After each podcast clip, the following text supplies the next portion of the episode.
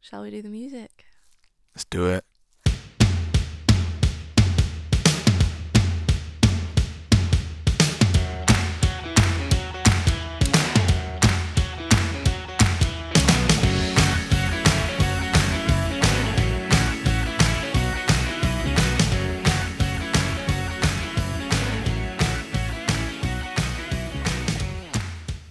Hi, Nick. Um, hi, Sam. How Oh. are you? I am la tired. Have you crashed now from your caffeine? Yeah, high? It got it went real high real Yeah. quick, and now it's just gone. oh, boom. and the thing is, it's like twenty past eight. Yeah. I'm gonna old. go home and go I'm to bed. old. You old. You are old man. Yeah. I feel like every time we see each other now, we say that. too. I'm old. Constantly feeling old. Anyway, do the intro. What was going on this week?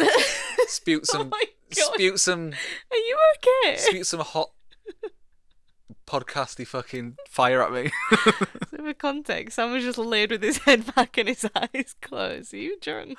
no, I'm just, I'm ready. So, um, disclaimer: we did try doing this episode a week ago, and I feel like you are now like I was a week ago. well, you're not really here. Oh, I laughed to the point of where like I nearly wet myself. It was, oh, it was good. Like it's a shame no one like we might do it as like a blooper reel, I but think like we should have it as bloopers. I think we should at least have Amy's fun shark facts as, as oh, it bloopers. was fucking awful.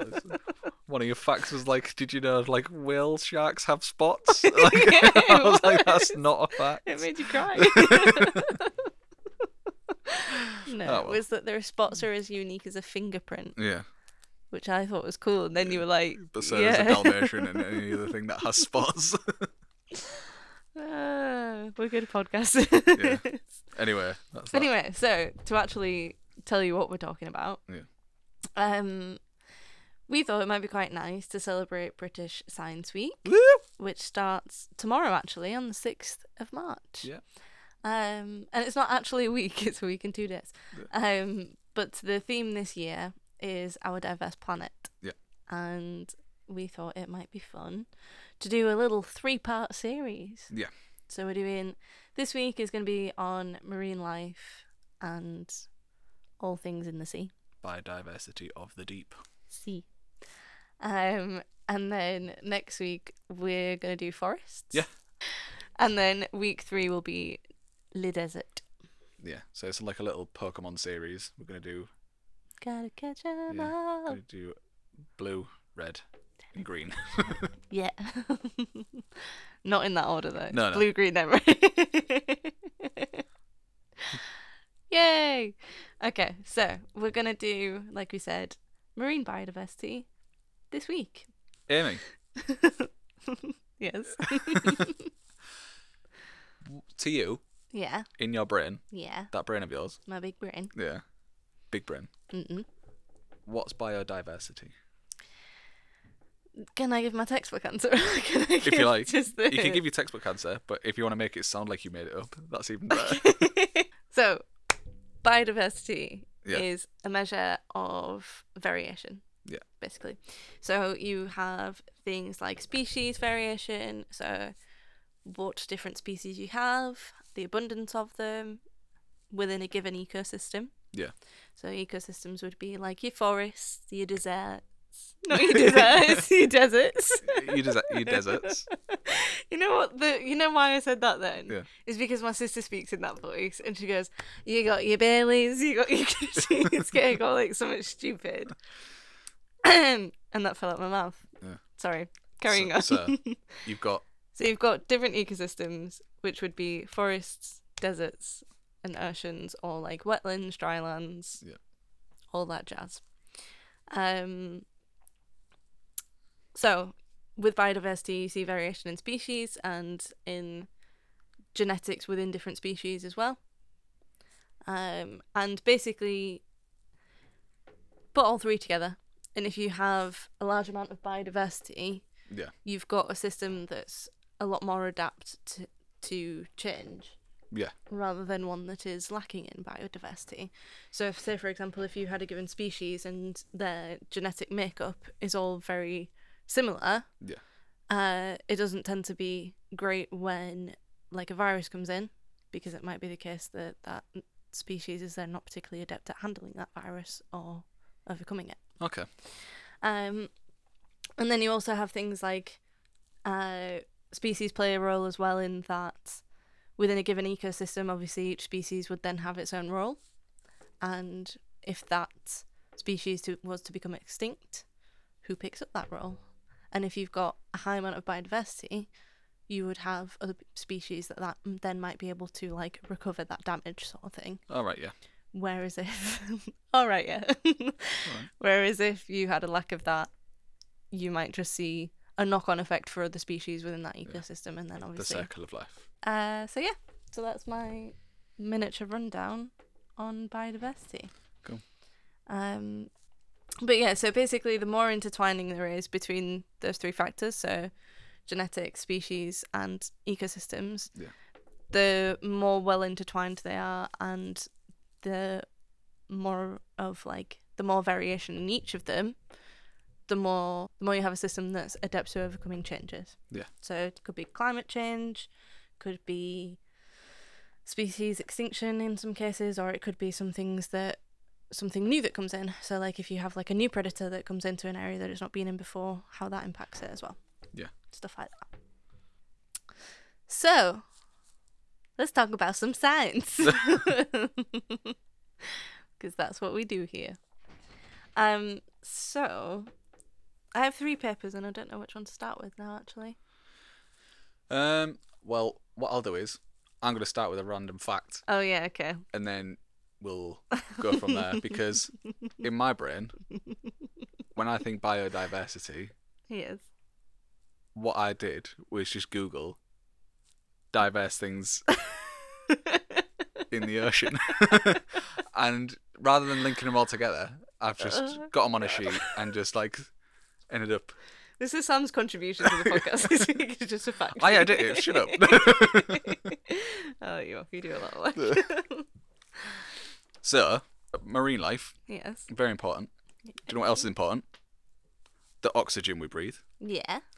How much of the atmospheric oxygen of the planet is produced from marine life? Ooh. Ooh. I'm gonna say quite a lot. And I'm You- even going to you go. bigged it up I'm quite even a going to bit. go further by one species. Is it whales? No, would it be Algae. whales? obviously. it is a marine phytoplankton. Phytoplankton. Yeah. So it's the plant components of the plankton community. Excellent. So, of in a percentage, how much of these plankton, or how much percentage of oxygen do these plankton produce? I'm gonna say a lot. It is a lot. I'm gonna say like. Like you'd think that like, everyone says that trees give yeah, off no, the that's, most. that's bullshit. It it is. is. bullshit. Like, and I'm going to give you a hint. It's more not than even trees. close. yeah, Um, like forty percent. fifty. Fifty. Fifty percent of the close. world's atmospheric oxygen comes from one species of plankton. Phyto comes from the ocean. the ocean. I in my head when I read that I was like, that's bullshit. So Yeah, I, some I then bullshit. went through like like three What's other that different smell? articles. That's some bullshit. yeah, so I went through like three different a- articles, and yeah, apparently like most of the oxygen we actually breathe comes from the sea. It doesn't actually come from trees Nice. Why do we get taught that as a myth at school? because everyone loves trees and they're just I mean, easy I to love look Hmm. trees. You know, I love trees. Yeah. You know, I love all sorts of plants. However, why were we taught that? at. Because it's like the basic concept of photosynthesis. Yeah. people get I did uh, just think green that. plants. Yeah, they do the thing, thing, thing. Yeah, They do the thing, thing, Yeah, thing. they help us breathe. Yeah.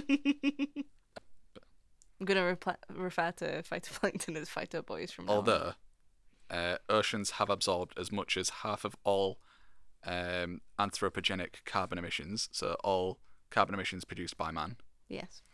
Is that Um, not just because of us putting them there? Uh, no, no. So just it's just natural, so, uh, just the- natural like, uh, role the, that the ocean environment of the plays. ocean uh, in its natural format um, has gathered up over the past two centuries, uh, almost as much as half of all the carbon emissions that we've given as a human species so far.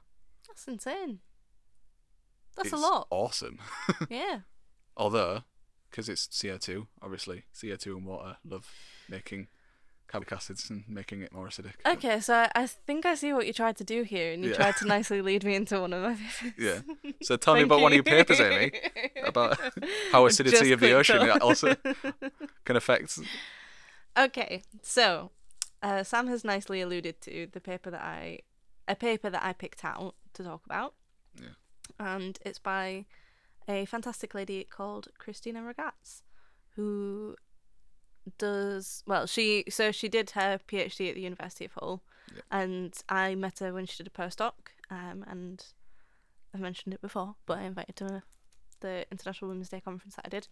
Um, but she also works a little bit with um, the Deep, and I've seen that they've basically, from the research that Christina has done, they've put up an exhibit to explain the research that she's done, which is all about ocean acidification.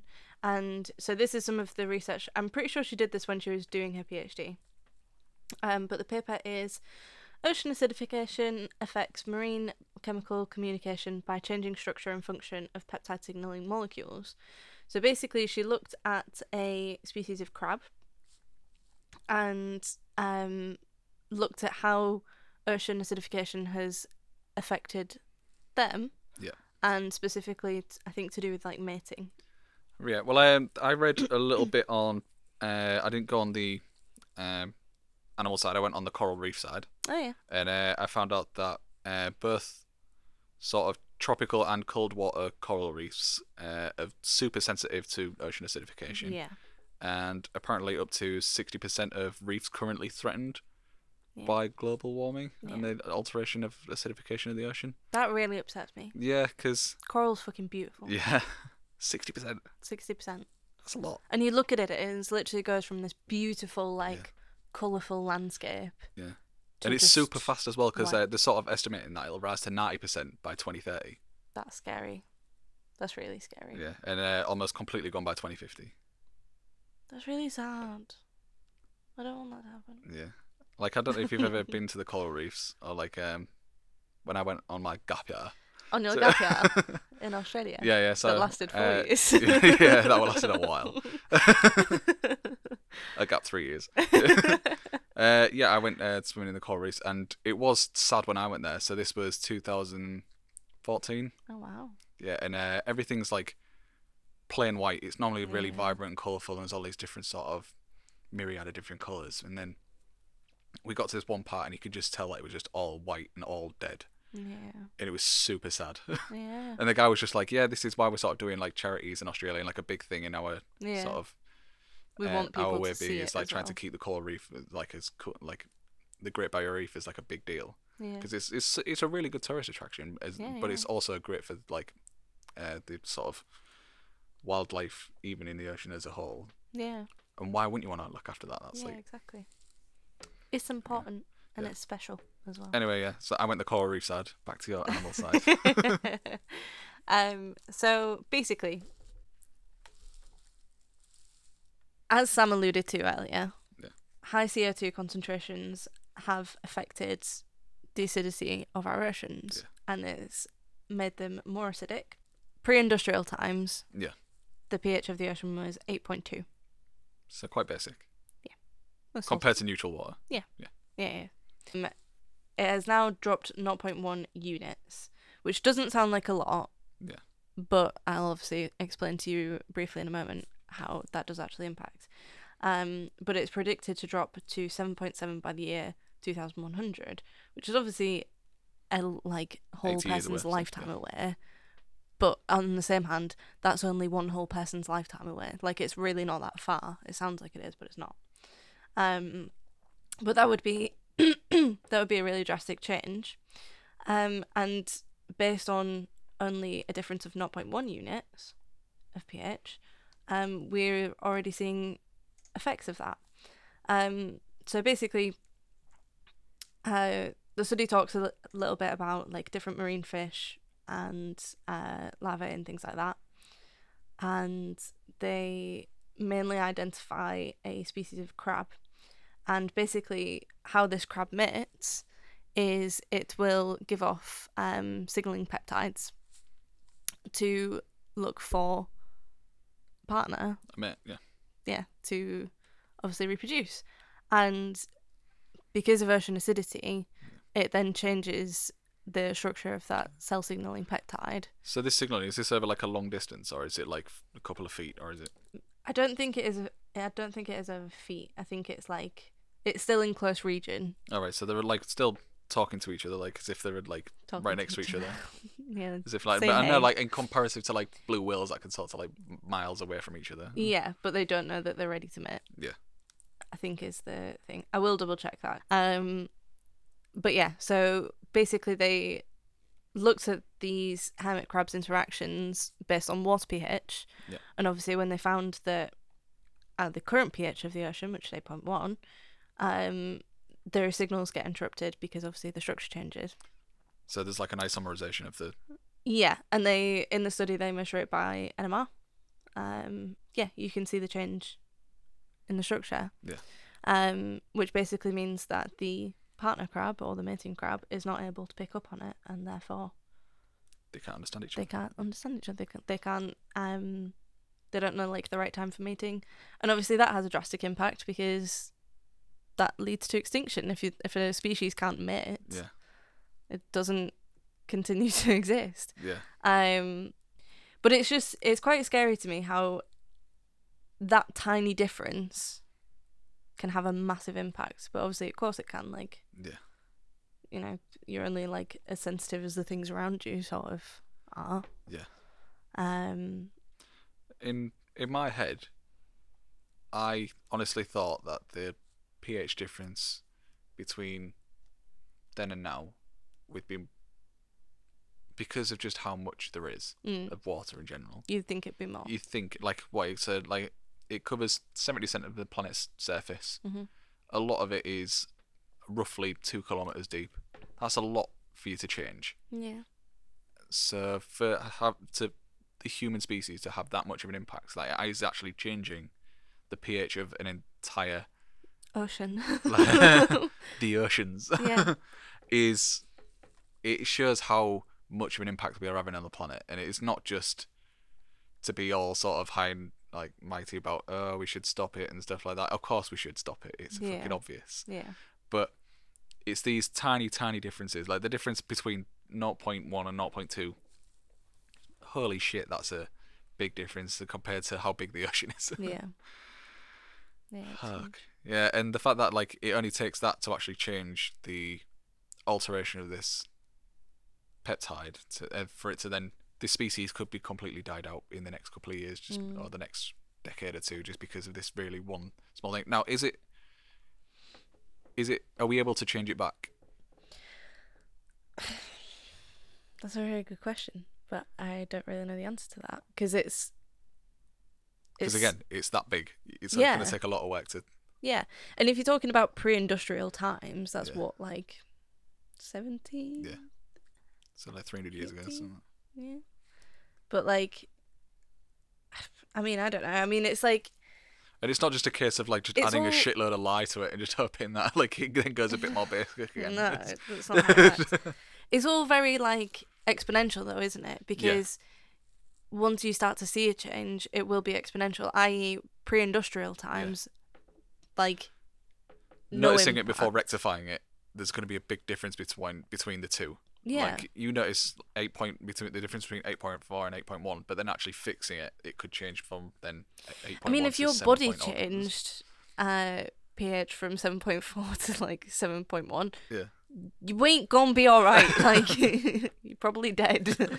like, yeah, but you've kind of, I guess, like when you put it into that perspective, it's like that's how fragile yeah. everything is at the end of the day. But then again, like evolutionary, do you think that species will acclimatize to it?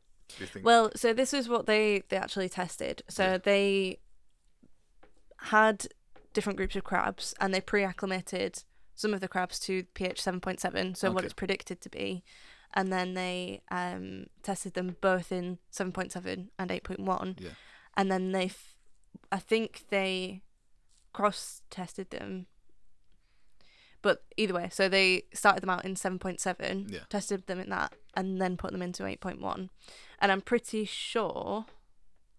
Let me double check. so this is from birth. It's not just like they've been bred to adulthood and then being 0.7.7. I don't know if it's from birth. It's pre-acclimated for one week. Oh, okay. so no. Yeah, So no. Um, but you do see significant differences between the results. Mm, so they just say that they tested them in 7.7 and then in 8.1. Um, and they said that upon ac- acidification, there was a 23% decrease in GHK and LR, which are the uh, signaling peptides Okay. and a 22% decrease of the current GGR form, which again is they're talking about the peptides. Um, so obviously, that over 20% decrease for each of them massively impacts their breeding. Then Okay. That's that's what they're saying. yeah. So you see 20% reduction in the amount of peptides given out, but then it's also like that's showing that, like, because you're not, they're not just going to give out like a little bit. Yeah. And be like, They sort of flood you with it. yeah, it would be, it would be there presently, so that like any little crab that's walking past can be like, Get a whiff. hey, Yeah. gonna make some babies. Made that a bit weird. there. um, but that's a significant difference between the two. Yeah. I- that is a big significant. That's not just like That's not just a change in like like I said, n- maybe missing a few signals. That's like completely sort of being all right to then completely missing signals altogether and drastically changing how. yeah, because you've got to think as well. It's in an ocean. Yeah. It's not just like they see the crab that they want and go. Yeah. "Ooh." And they don't just hang out in pairs all the time. It's not No. just sort of. It's literally, I'm one in a thousand crabs that you can currently be near. Please come to me. yeah. But yeah. That paper, when I first read it, which was about a year ago, so quite a while ago, but, um, I would have read it this week if I like knew it was going to be such a big topic. I did tell you on Saturday. but I was doing my own research as well. Well, it's been a busy week for Yeah. purpose as well, I think. Um, when I read that paper the first time, I didn't realize how much I gave a shit. About crabs. No, not just about crabs, but just how much about the ocean was suddenly changed just by simple alterations of pH. Like Yeah. I thought, I honestly thought animals were quite sort of diverse and could de- deal with a, quite a drastic change in different conditions. But it turns out, like even tiny, tiny conditions alter the major things. Yeah. Well, it's literally like it's chemistry, isn't it? That's Yeah. what we do. Like you change the pH of a system very, very slightly. Yeah. And if you're talking about something that's peptides, which is literally just like you can And if it is extract something that's Mm, protons so weakly acidic and easily. it doesn't take much for it to become yeah. dissociated, then it's then that is the structure changed indefinitely. That's Yeah, just how exactly. it is. So it's like it's. It, I guess it's kind of like not a random study to bring up, but I mean, it's someone that I know has done the research, and that's why I kind of had like an interest in it. Yeah. And I think it is quite cool just to harp on about the deep like I always do, but like I think it's really cool that they're actually communicating that to visitors of like that attraction because it's something that a lot of people just nobody would talk about it day to day. Yeah. You wouldn't really see it very much. I think her work was actually presented on a BBC documentary. Someone told me. Yeah. Yeah. Um, Because I know there's a lot of different things that we're sort of doing at Hull already. yeah.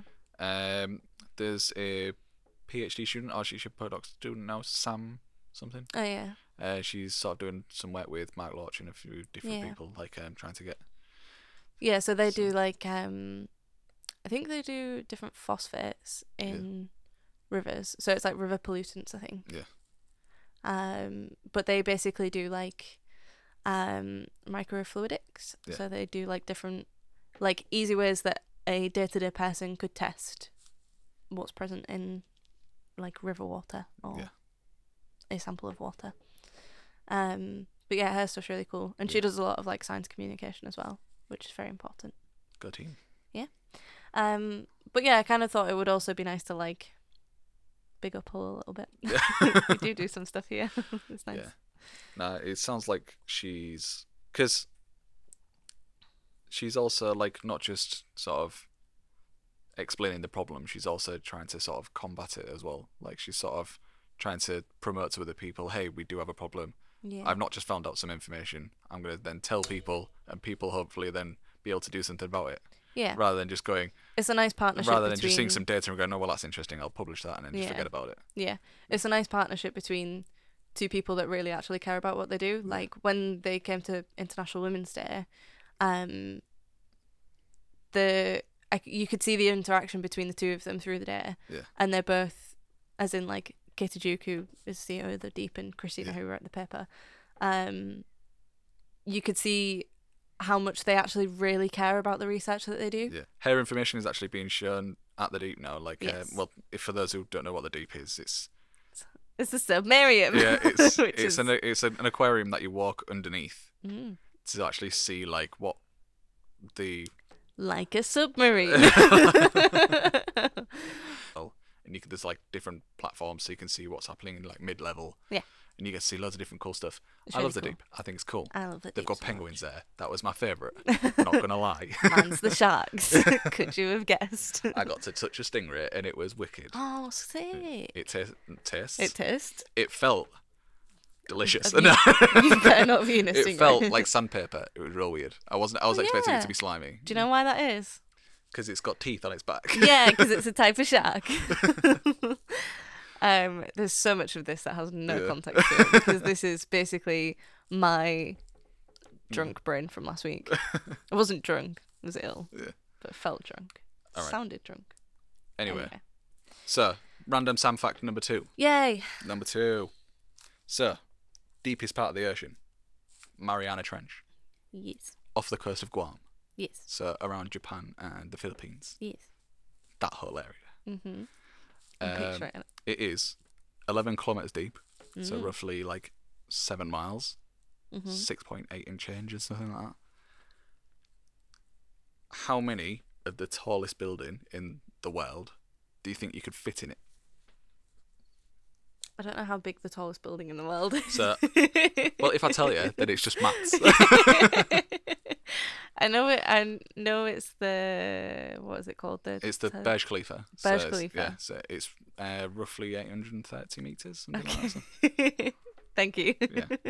so you can fit like at least 13. yeah.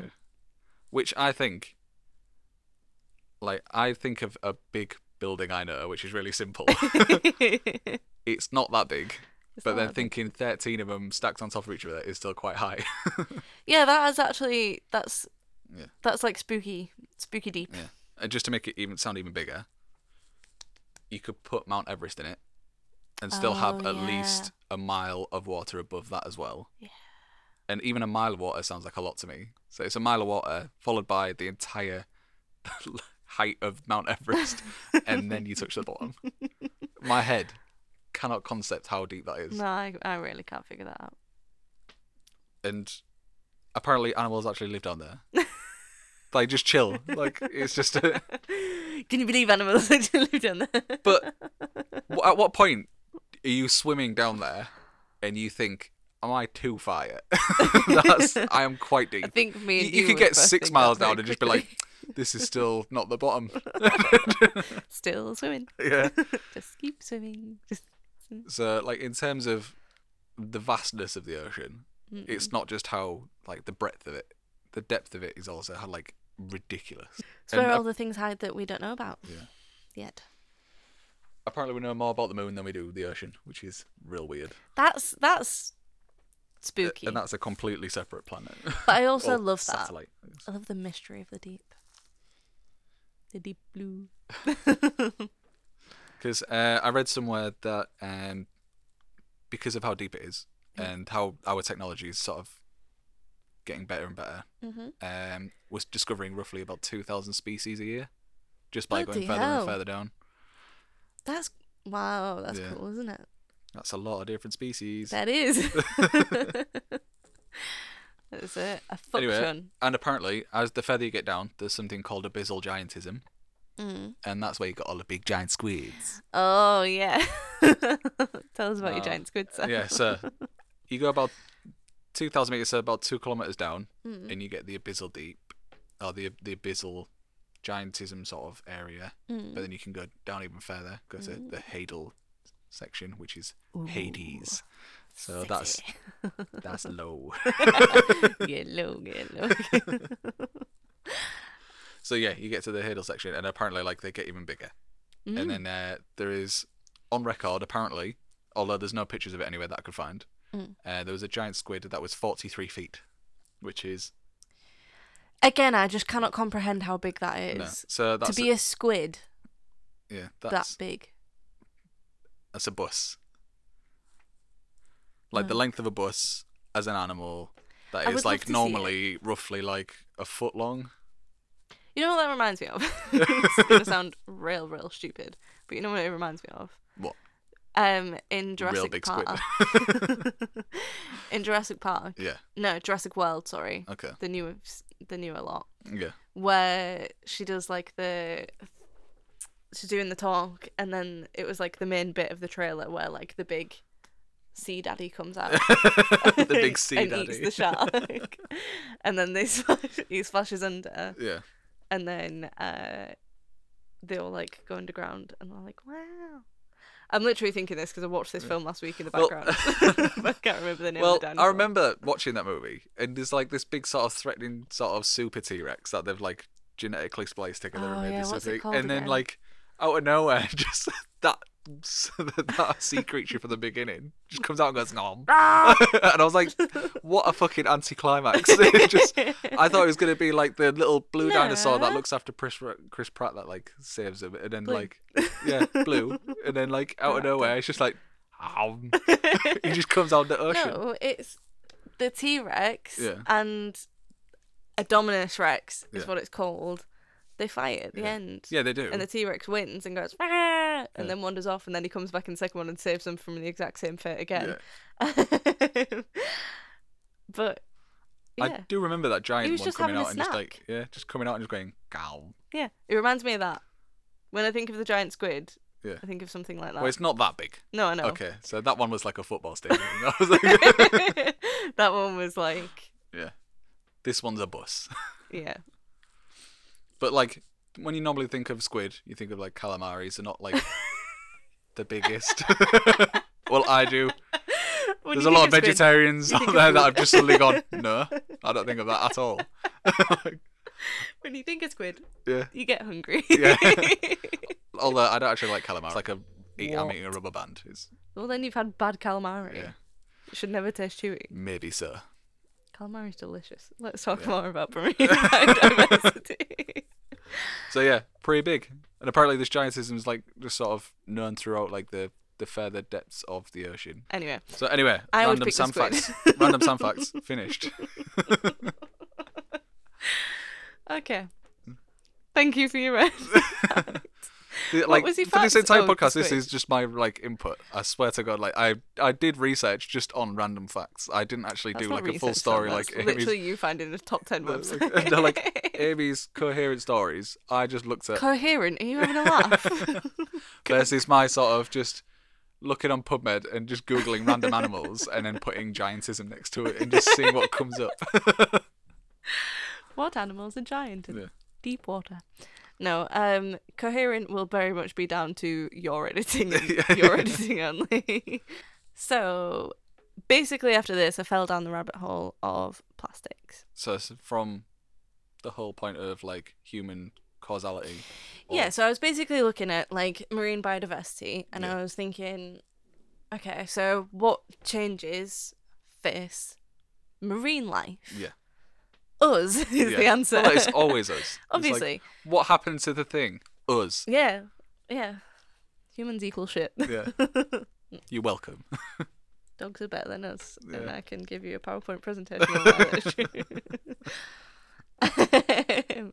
Featuring my sister's husky, and that is all you need. anyway. Yeah. Paper number one was pollution of marine environment by plastic debris. And this was basically a review article that summed up um, what percentage of debris found in oceans is plastic. And is this just all plastic, like, including microplastics All and plastic. everything? Yeah, everything. Okay. Um, So, in the paper, it reviews multiple different studies that have all taken place like around the world, and table one was something of particular shock to me, and I was kind of explaining this to someone, and they were like, "Yeah, that doesn't surprise me at all," and I was like, "How?" So basically, pretty much seventy to eighty percent of all the debris that you see around the world based on this study, which is worldwide. Um, eighty percent of it is plastic. Pretty so, much. like, of all things that like are then tossed into the ocean are plastic.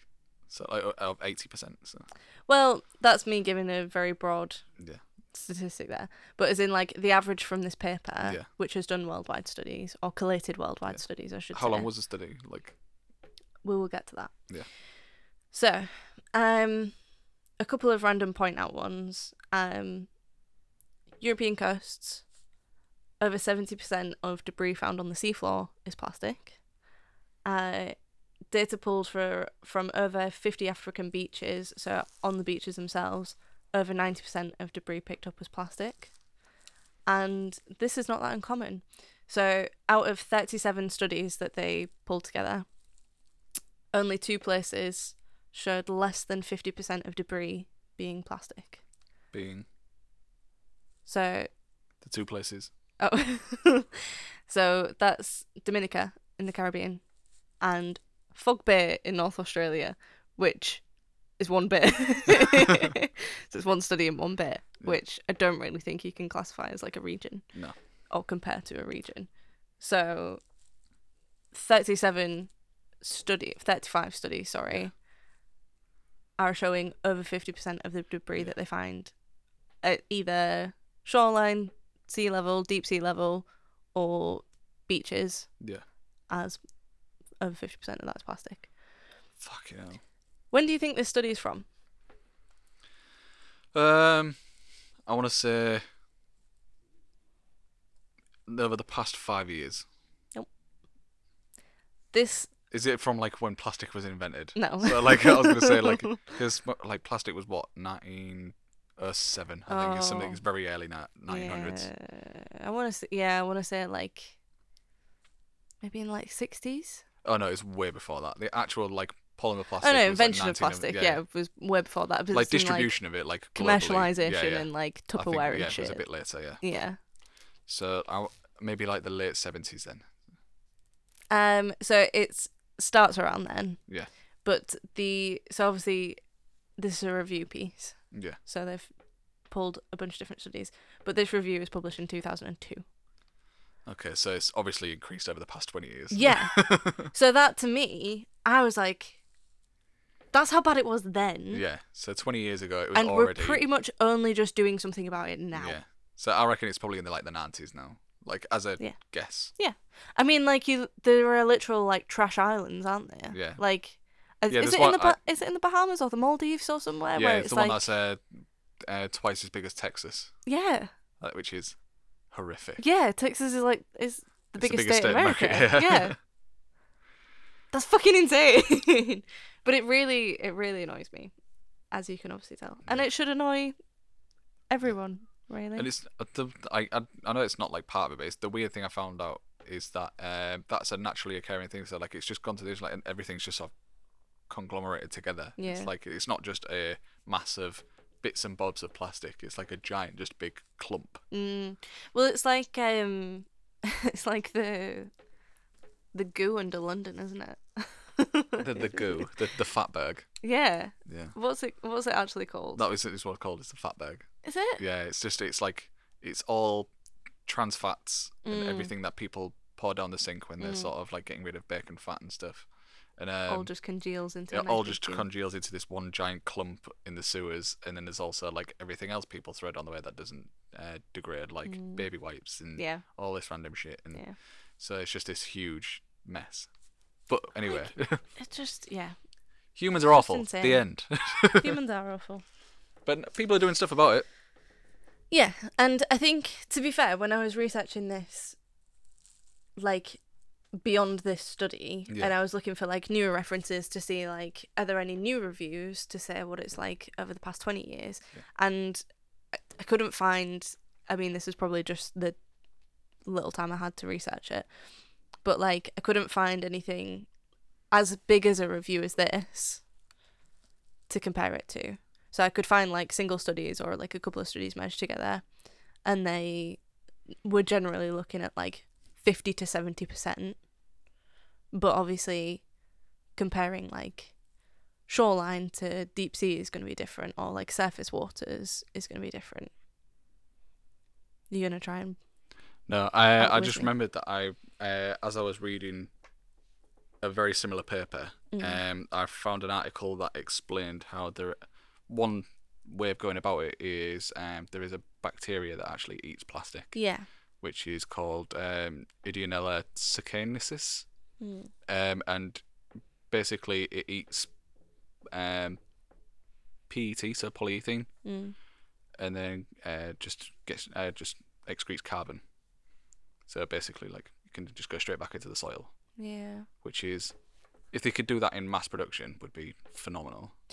It's it's if it would though, isn't it? Because everything has a knock on knock on effect at the end of the day. Like, it sounds like it would be really helpful, and it probably would be helpful Yeah. for solving one problem, but it doesn't mean it would come without something else. Yeah, So it's like it's finding, and like nobody has got the perfect answer to this, but it's finding something that, or like a mixture of things that will work in tandem to help us get rid of the mess that we're in. But Mhm. obviously, so going off the back of this,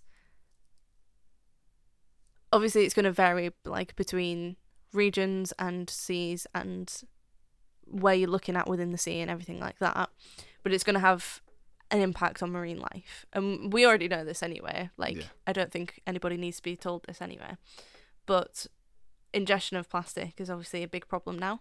yeah. And Well, especially microplastics because you just breathe them in now. It's like a, everyone is exposed to microplastics now as Yeah. a whole. Anyway, it doesn't matter if it's near the ocean or whatever. Just like it, it's a constant pollutive source now. It's- which is quite scary, isn't it? Like, when you think about it yourself, Yeah. like, everybody's seen those, like, fear mongering articles where it's like, we are now made up of this much amount of plastic. And it's Yeah. like, mm, well, we're not. But, like, Yeah. it's in us, definitely.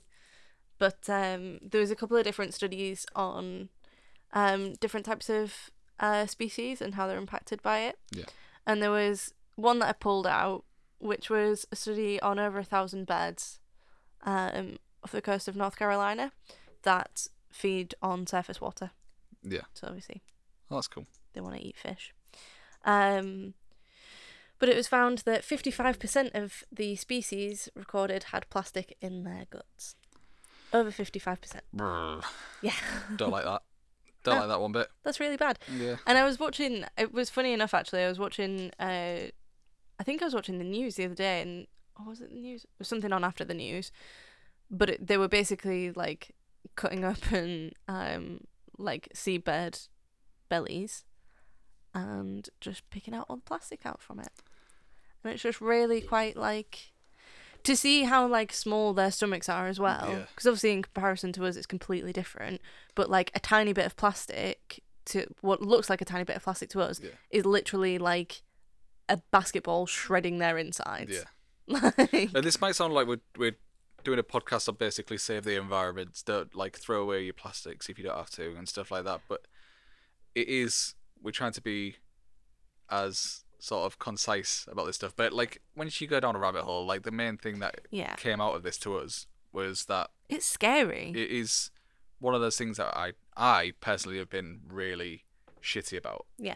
I've think thro- everybody's I, I guilty used to of it. buy and throw away plastic like you wouldn't believe. It's just like Yeah. but that was until like recently Mm.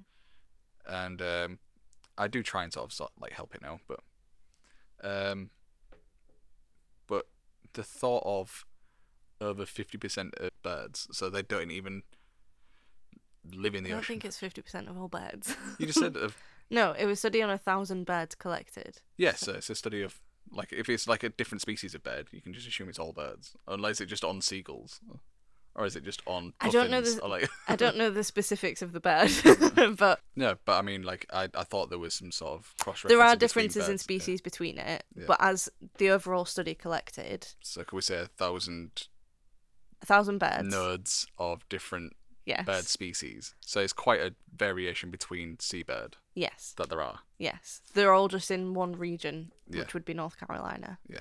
Um, and fifty percent of the species had plastic in their and did they boats. test anywhere else?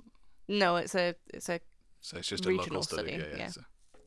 so it may not be as bad everywhere else, but it, no, it might not. no. But then But going Mm, m- from Sod's law, yeah and if if we're looking at the previous review of the amount of plastic that's just in our oceans on our shorelines i mean it's not representative of everywhere obviously and these are probably more like the higher end of the spectrum figures but i don't want to see like in european coasts that there's like 80% of debris is plastic nobody wants to see that Yeah, well, um, apparently, I just looked at a figure, uh, and apparently the world uses over 500 billion plastic bags a year. which is nobody needs that many plastic That's a- bags. So that's 150 for each person on Earth. That's stupid. That is Uh. stupid. Idiotic. Yeah. but it's like the thing is, I was thinking about this, and obviously, once you get into this head, like this mindset, you go into the whole like Yeah. what are we doing and what can I do to stop this? And over, I've, this has been something I've been thinking about anyway for the past like couple of months, if not year, but like wanting to go plastic free intention versus like ease of doing so incredibly difficult Yeah, but if you if you're adamant in doing it, it's not. It, It's I not mean, It's impossible. just difficult, but it is worth doing. yeah exactly but it's like if i do get anything that's plastic now i will reuse it until i cannot use it anymore like i bought one bottled drink at work about three months ago For shame, Amy. For shame. no but i get really annoyed at myself for it because i don't like using them but then i'll just use the same one and- but then that's also not good for me because i'm definitely ingesting just microplastics from using the same bottle over and over again do clean it out obviously but yeah mm. We are trying to find ways to solve it by like saying these like plastic eating bacteria Mm, and other sort of like trying to make uh, dissolvable plastics and stuff like that. yeah. because at the end of the day, if we keep making plastic, it it takes so long for plas- plastics to degrade, which is the main problem for it. Is Mm. Yeah. that I remember oh, I must have been like a kid when uh, there was an advert on TV where it was like um, ink cartridges when they go on landfills take over Mm. 400 years to degrade. Mm-hmm. Now in my head, "Ah, it's only a fucking ink cartridge. but then if everyone thinks that, then Yeah. yeah. If every household has a printer that's using four ink Yeah, cartridges, And then it's in just a going, year- oh, it costs 13 quid to refill a cartridge, or it costs a tenner to just get a new one. I'm just going to get a new one. yeah, exactly. But Yeah. that's that's bad, isn't it? Yeah. That the more user friendly option. The thing is, as well, what I think would be such a vital part to like reducing plastic waste is if you bought a product for something Yeah. to send the packaging back when you finish with it. I know that creates like a big transit thing. Well, it's just like supermarket stuff with really stupid things, like when they put Yeah. fruit and veg in plastic. If it Unnecessary. come, yeah, if it comes, like, just put a series of brown paper bags next Yeah. to the fruit and veg. I will cope. The you f- don't need to put it in like a plastic container that holds four apples. Yeah. I can probably figure that out myself. Yeah. and it's even worse when it's non-recyclable plastic as well. Yeah, yeah. Like if it's recyclable, you can kind of be like, okay, I still know this isn't good, Yeah. and I don't want to use it. I don't really need my veg in a plastic container, like No. you said, but at least it's going to be recycled. Yeah. But then it's if it even is really. Yeah. Well, I know that, um, is it uh, Smart Water? They're, they're completely recyclable now, 100%. Oh yeah. and uh, they or the plastic they use is from recycled plastic as is. yeah. uh, So like they've almost got like a zero plastic emission, yeah. which is pretty good. Yeah, it's, it steps in the right direction, yeah, isn't it? I mean it's yeah we're still very very far away from like again zero plastic emissions, but yeah. it's getting slightly better. It was So like there's a silver lining there somewhere. Yeah, and like a a big thing was like a I think it's definitely more like within cosmetics and stuff like that. But Yeah. you know, like um shampoo bottles and stuff. Yeah. Um, I th- can't remember which company it was, but they I think it might have been Lush, but they were basically like shampoo is like mostly water. Yeah. It's basically just all the raw like surfactants and cleansers Yeah. mixed into water. Why don't we just do shampoo bars like we would soap bars? Yeah. And then it removes the need for tons of packaging, extra water used. It'll probably last longer as well. yeah. Um. So like shampoo bars have been quite a big thing that have Yeah. like come in now, which once I I, mean, finish I've my never bottle of used one, shampoo, but- I'm gonna use yeah. one. I, funnily enough, actually, when I got my job, the recruitment agency that I got hired with sent me a marine conservation pack, and they were like, "Congratulations on your new role." But it was really funny because out of context, I had no idea who this package was from, right? And it just Yeah. randomly arrived at work one day, and the card that was inside it was just a card of a dolphin, just a dolphin. There was no like No message. context. like, no congratulations, no well done, no like new job. just, Here's an Literally Literally. just a dolphin on the front of the card, and I was like, "Who has sent me this?" I mean, thank you. it was Dolphins really are nice, nice. but, But yeah. yeah, but Oh well, that paper was a lot more morbid than I was expecting. Just yeah, wah, You know wah. what? You know it's quite funny and ironic. Yeah. So Michael O'Neill tweeted us last night saying, "Have you ever thought about ending on a downer to make fun of your jaunty music?" And we're doing that this episode. So yeah, this might be just more of a sort of justice warrior sort of podcast about like stop yeah, sorry. shit.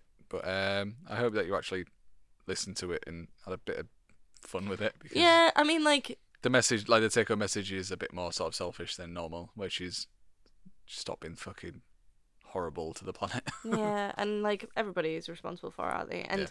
my last parting words will be. Do not blame other countries that do not recycle yet or are not as eco. Uh, yeah, just, don't just blame conscious. like huge mass corporations No. like uh, oh yeah, BP with their bloody oil. it's like you still do fucking shit that damages the system. You still use it. Yeah. You fuel up your car. Yeah. Your fucking three liter engine car that you don't need. But it's like Um, the one thing that like people don't understand is like It's- people it's made buy for off use. ignorance. Yeah. yeah, it's If all out of sight, out of consumer-based. mind. So if I'll just keep make, if I keep buying this thing and I don't see a change, then it's not. it's not my changing. problem. Yeah. I didn't do it. Yeah.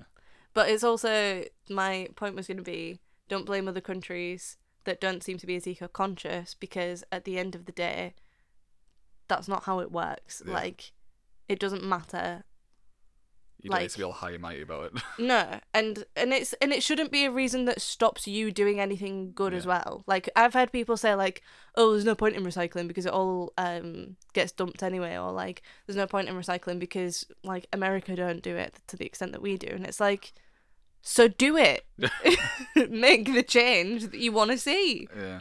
All right, Gandhi. contribute. no, it just really winds me up. It really pisses me off. So next week we're going to be doing forests. We're going to be doing Greenlands. We is. And trying to sort of talk about a bit more diversity, and hopefully we're not going to be as selfish with that one and talking about deforestation and all this stuff. We might try and just keep it upbeat and Yeah. light. And Well, it's your turn to do the bulk of research. yeah, and yeah. I'm all about feelings. You're Oh, all well. about facts. So that's why we have a periodical banter podcast. Yeah, it's just that's gonna be our fucking t-shirt, isn't it? That's, oh well. yep. yeah, right. Thank you okay, for so, listening. Yeah, thanks for listening. And next week we'll try and just be a bit more upbeat. I'm sorry. We're both very tired. Bye everyone. bye bye. Follow us on Twitter and Instagram. Yeah. those Periodical things. B or periodical banter. Okay, thanks. Bye.